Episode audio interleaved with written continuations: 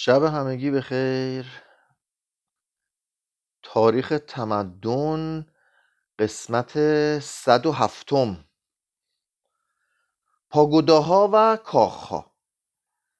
در چین هنر ساختاری یا معماری از جمله هنرهای فرعی بود.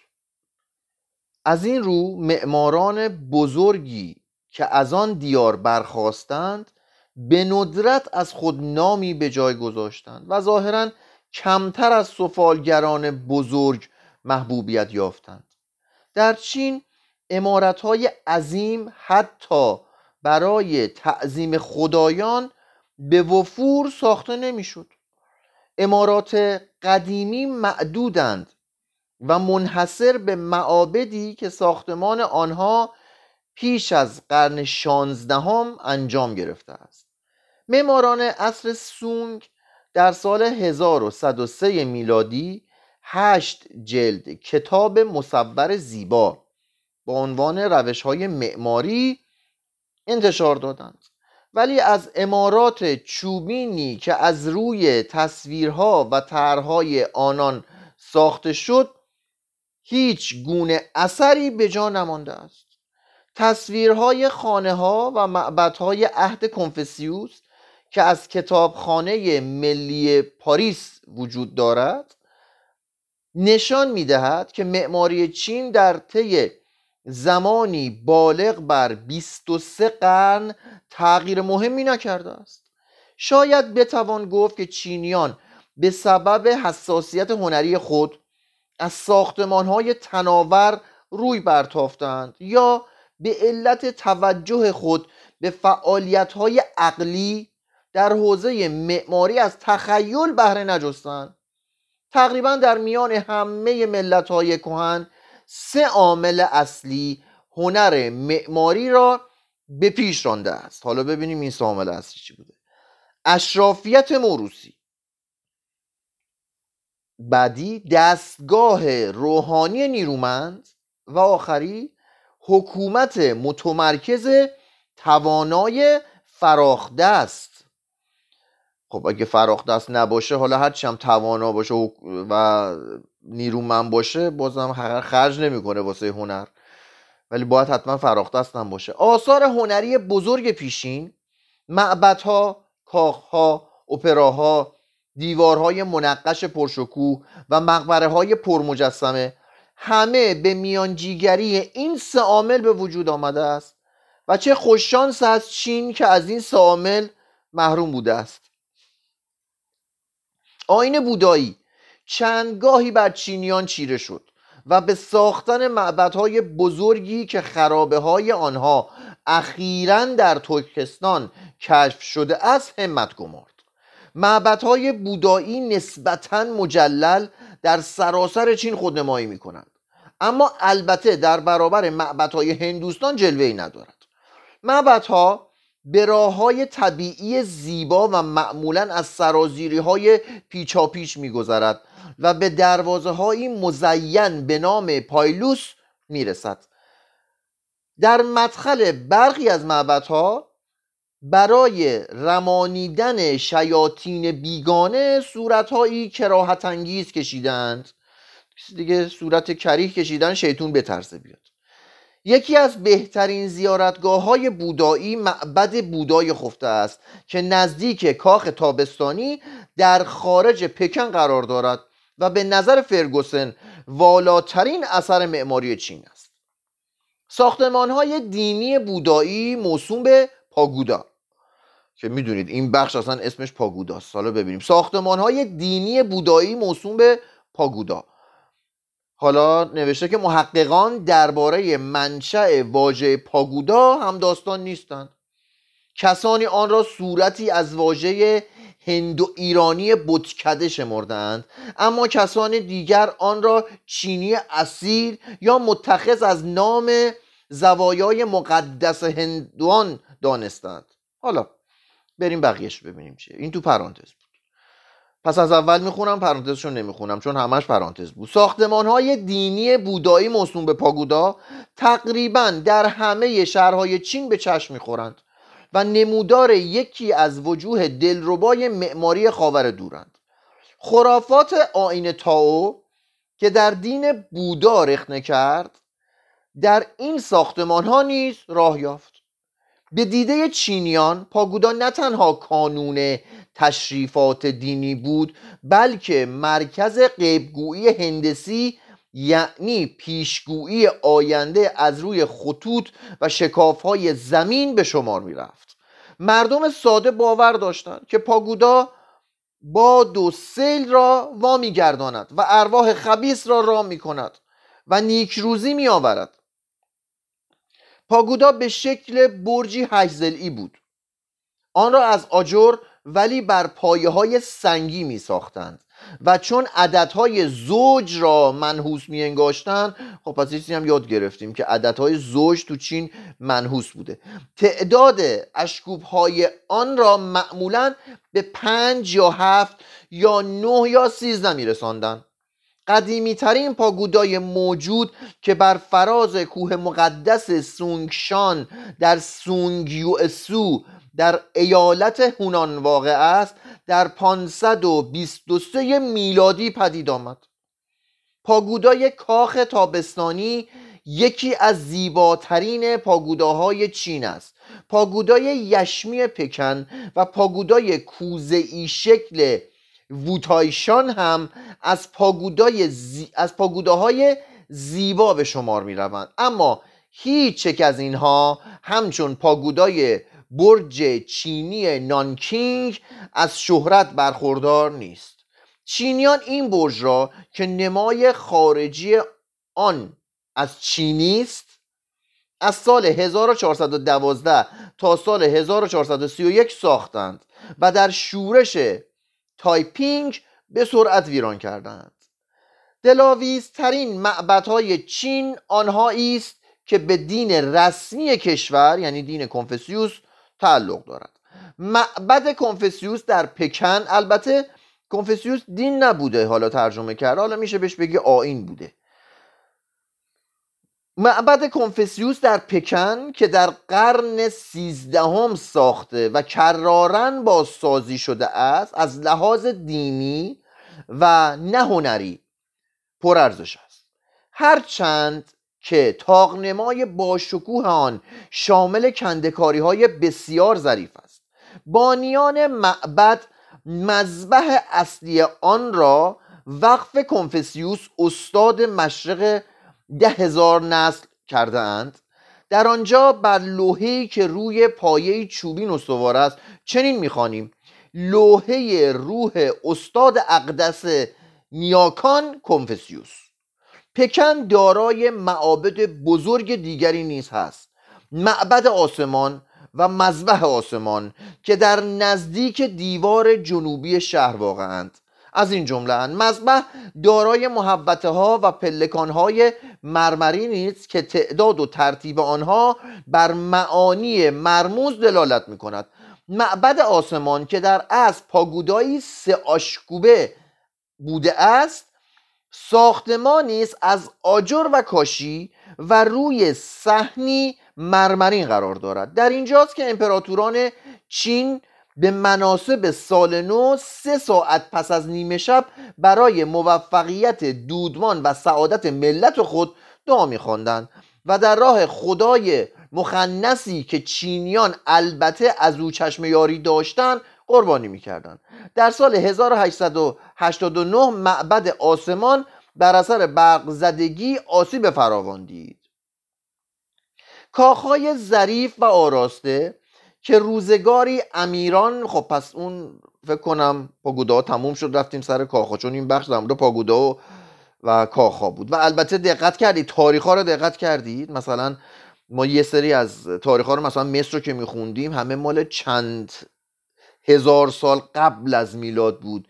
اینا همش رو وقتی داریم می‌خونیم مثلا مال بعد از میلاده. حالا هزار سال حتی بعد از میلاد. بعضیاشون. کاخهای ظریف و آراسته که روزگاری امیران و دیوان, دیوان سالاران پکن را در خود جای می‌داد از نیایشگاه های گرانسنگ فریباتر است. در اوان سلطنت چنگ تسو مثلا ببینید 1403 تا 25 البته یه نکته هم اضافه کنم. این که اینا اینا اینکه باقی مونده رو داره بیان می‌کنه. حالا شاید بوده تو جنگا یا با بابت مسائل طبیعی از بین رفتند. ولی به هر صورت آثاری که مونده تاریخش رو وقتی نگاه می‌کنیم نسبت به اون تاریخ خیلی جدیدند. نبوغ معماران درخشیدن گرفت. که در اوان سلطنت چنگتسو یعنی 1403 تا 25 نبوغ معماران درخشیدن گرفت. و در نتیجه تالار بزرگ در محل مقبره امپراتورهای دودمان مینگ برپا شد. و در همان موضع که دو قرن پیش قصرهای قبلای قان دیدگان مارکوپولو را خیره کرده بود در محبته ای که شهر ممنون نام گرفت کاخهای شاهانه جدید پدید آمد. یه پرانتز دیگه هم باز کنم چون یه دفعه یادم آمد مثلا اگه یادتون باشه توی مصر چند صد سال چند نسل امپراتور می اومدن تا یه, یه چیزی رو می ساختن و خب پس این عمرش بیشتر می شد ولی بعد خوندیم. توی تمدنهای بعدی خب یه کار خوب سریع می ساختن و خب به همون صورت هم از بین می‌رفت. مساله خیلی مهمه طریقه ساختن و خب البته خراب نشدن در اثر حملات دشمنان و همچنین نگهداری نسلهای بعدی اینا چیزاییه که به شدت مهمه. راهی زیبا صحن مرمر پوش کاخها را به خارج شهر ممنوع میپیوندد. نرده های از مرمر و شیرهای از سنگ در دو طرف این راه به چشم می‌خورند. در انتهای صحن مرمرپوش امارت درباری و تالارهای پذیرایی قرار دارند. سرهای مجلل خاندان سلطنتی و بستگان و ملازمان و زنان و خاجه سرایان سرایان آن در گوشه و کنار شهر ممنوع ساخته شده است. میان قصرها تفاوت بارزی نیست. در همه آنها ستونها باریک است. پنجره ها مشبک و زیباست. سردرها دارای نقش و نگار و کندکاری و رنگ های درخشان است و لبه بام ها پیش آمده است و رو به بالا انحنا دارد. در چند کیلومتری شهر ممنوع کاخ تابستانی دیده می شود این کاخ به قصرهای شهر ممنوع مانند است. ولی بر روی هم موزونتر و از لحاظ نقش و نگار ظریفتر است. اگر بخواهیم ویژگی های کلی منازل چینی را به اختصار بیان کنیم باید بگوییم که آنچه در وهله اول به نظر می‌رسد دیوار ناخوشایندی است که منزل را احاطه و از خارج منزل جدا می کند به اقتضای ناامنی دیرین سال چین دیوارهای خارجی خانه ها مخصوصا در کویهای فقیرنشین متصل و ممتدند. در اطراف حیات یا محبته میان دیوارهای خانه اتاقهای مجزا یا مجموعه هایی مرکب از چند اتاق ساخته شده است و درها و پنجره های مشبک آنها را به حیات پیوند می‌دهد. خانه های تنگ دستان غمانگیز است. درها حتی درهای ورودی کوچک است.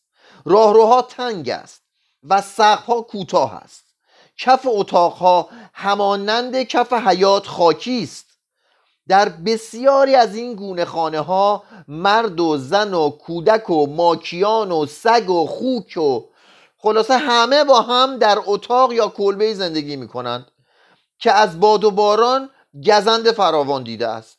مردم مردمی که نوایی دارند یعنی اونایی که اون بال فقیر نشین بود. حالا مردمی که نوایی دارند کف اتاقهای خود را با آجر یا حسیر میپوشانند سراهای توانگران از حوز آب و باغچه گل برخوردار است و معمولا در میان باقی پردرخت و مصفا قرار دارد. در این باغها به خیابانهایی که در حاشیه آنها به طور منظم لاله و پامچال کاشته باشند بر نمی‌خوریم.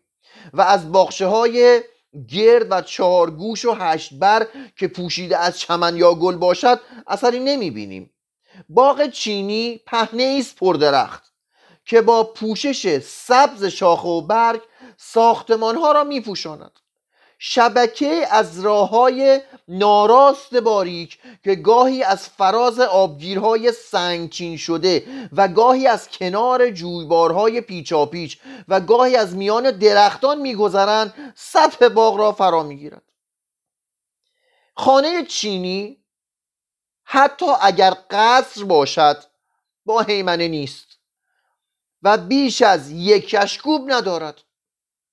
خانواده مرفه اگر خود را نیازمند اتاق یابد به جای توسعه ساختمان یا ساختمان های موجود بنای مجزای جدیدی می سازد بنابراین سرای چینی مشتمل بر یک واحد ساختمانی همبسته نیست بلکه شامل چند ساختمان است. ساختمان های اصلی در مقابل در ورودی و ساختمان های فرعی در دو طرف دیگر حیات قرار دارند. مواد ساختمانی اساسا آجر و چوب است. سنگ برای پی به کار می رود نمای بیرونی ساختمان از آجر سقف از خشت خام و ستونها و دیوارها از چوب ساخته می شود دیوار اتاقها را با رنگهای روشن می پوشانند در بالای دیوارها گچبری می کنند بام بر دیوارها یا ستونها استوار نیست بلکه بر تیرهای چوبی اسکلت اتاق تکیه دارد و از لحاظ چینیان در خور اهمیت بسیار است. پوشش بام آجر کاشی است. برای بامهایی که بر سرهای شان... شاهانه سایه میافکنند کاشی های زرد فام به کار می آیند و برای بامهای دیگران کاشی سبز ارغوانی سرخ یا آبی.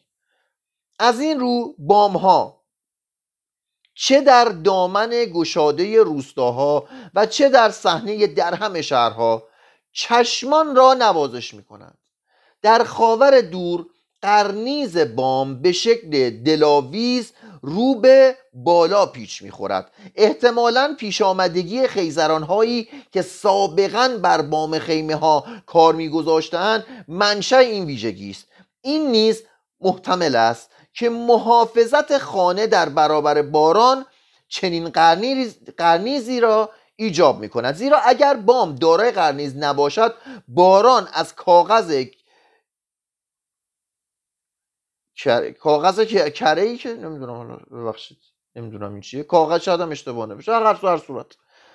از روزنه های مشبکی که برای نورگیری در دیوارهای اتاق تعبیه شده اند به داخل اتاق رخ نمی کند احتمالا کرکره بوده یه دونه کرش افتاده. باران از کاغذ کرکره و روزنه های مشبکی که برای نورگیری در دیوارهای اتاق تعبیه شده اند به داخل اتاق رخ نمی کند مدخل اصلی خانه بر جبهه جنوبی آن قرار دارد و معمولا در پشت در مزین ورودی دیوار یا تجیری می‌کشند تا از سوی بیرونیان درون خارنا نبینند. تجیر یه چیزی مثل پرده میمونه. دیشب هم داشتیم در موردش خوندیم. از سوی دیگر راه ارواح خبیس که همواره به خط مستقیم پیش می‌روند صد گردد. خب پس یاد گرفتیم که معتقد بودن ارواح خبیس به سمت به خط مستقیم میرن. حالا ولی فعلا ارواح خبیس ماه پیش پیش میرن و بالا پایین میرن. سرسراها و اتاقها کم نورند زیرا شبکه ها و پوشش های کاغذ روزنه ها سخت از شدت نور آفتاب میکاهند. تهویه درون ساختمان مورد نظر نیست. چینیا در اتاقها با اجاقهای آجوری یا مجمرهای قابل حمل به گرم کردن خود می‌پردازند. ولی برای خروج دود تدبیری نمی کنند حتی دودکش نمی سازند همگان دارا و ندار از سرما در عذابند و بدون بیرون آوردن جامعه های خود به بستر می روند. اگر بیگانه از چینیان بپرسد احساس سرما می کنید پاسخ ایشان معمولا البته است. در اتاقها فانوس های کاغذین پرزرق و برق می و دیوارها را با کاغذهای خوشنگار و پارچه های ابریشمین منقش یا گلدوزی شده می پوشانند یا با مرکب. نقش هایی بر دیوارها می کشند لوازم اتاقها را از چوب می سازند و کندکاری می کنند و بر آنها رنگ آبنوسی می زنند برای ساختن خانه افزارهای ظریف گاهی از لاک بهره می جویند لاک و دیشب خوندیم. مردم چین تنها ملت شرقی هستند که بر صندلی می نشینند با این وصف لمیدن یا چنپات زدن را خوش دارند ظرفهای خاص قربانی و نظر را که برای آمرزش نیاکان به کار می رود روی میز یا تاخچه می نهند حجره های زنان در عقب ساختمان قرار دارد. گاهی اتاق یا ساختمانی را به کتابخانه یا درسگاه اختصاص می دهند بیگانگان یا کسانی که از دیدگاه تخصصی به معماری چینی نمینگرند آن را واجد جذابیتی کمایه می‌بینند. رنگ بر شکل غالب است و زیبایی آری از شکوه است. معبد یا قصر بر طبیعت سلطه نمیورزد بلکه با طبیعت همنوایی می کند عنصر استحکام و امنیت و دوام در ساختمان ها دیده نمی شود تو گویی معماران انتظار می‌برند که دسترنجشان با زلزله از میان برود. ساختمان های چینی همپایه ساختمان های مصری کرنک یا ساختمان های تخت جمشید در ایران یا ساختمان های آکروپولیس در یونان یا معماری غربی نیست. خب همون چیزی که من اول عرض کردم خدمتون بلکه مجموعه است از چوبهای کندکاری شده و آجرهای کاشی و مجسمه های سنگی. می توان آن را در شمار چینی سازی و یشم تراشی آورد نه در ردیف بناهای معظمی که به برکت آمیختن مهندسی و معماری در هند و بین النهرین و روم برافراشتند. می توانیم بگوییم که معماری چین یکی از وجوه طبیعی هنر چینی و از جذابترین جلوه های هنر انسانی است. مشروط بر آنکه چشم داشته عظمت و استحکام از آن نداشته باشیم. دیگه. اونجا عظمت و استحکام نبوده. و آن را صرفا انعکاس لطیفترین قریه ها در شکننده ترین صور ساختمانی بدانیم. امشب تموم شد. فردا میریم سراغ پیکرنگاری. شب همتون بخیر.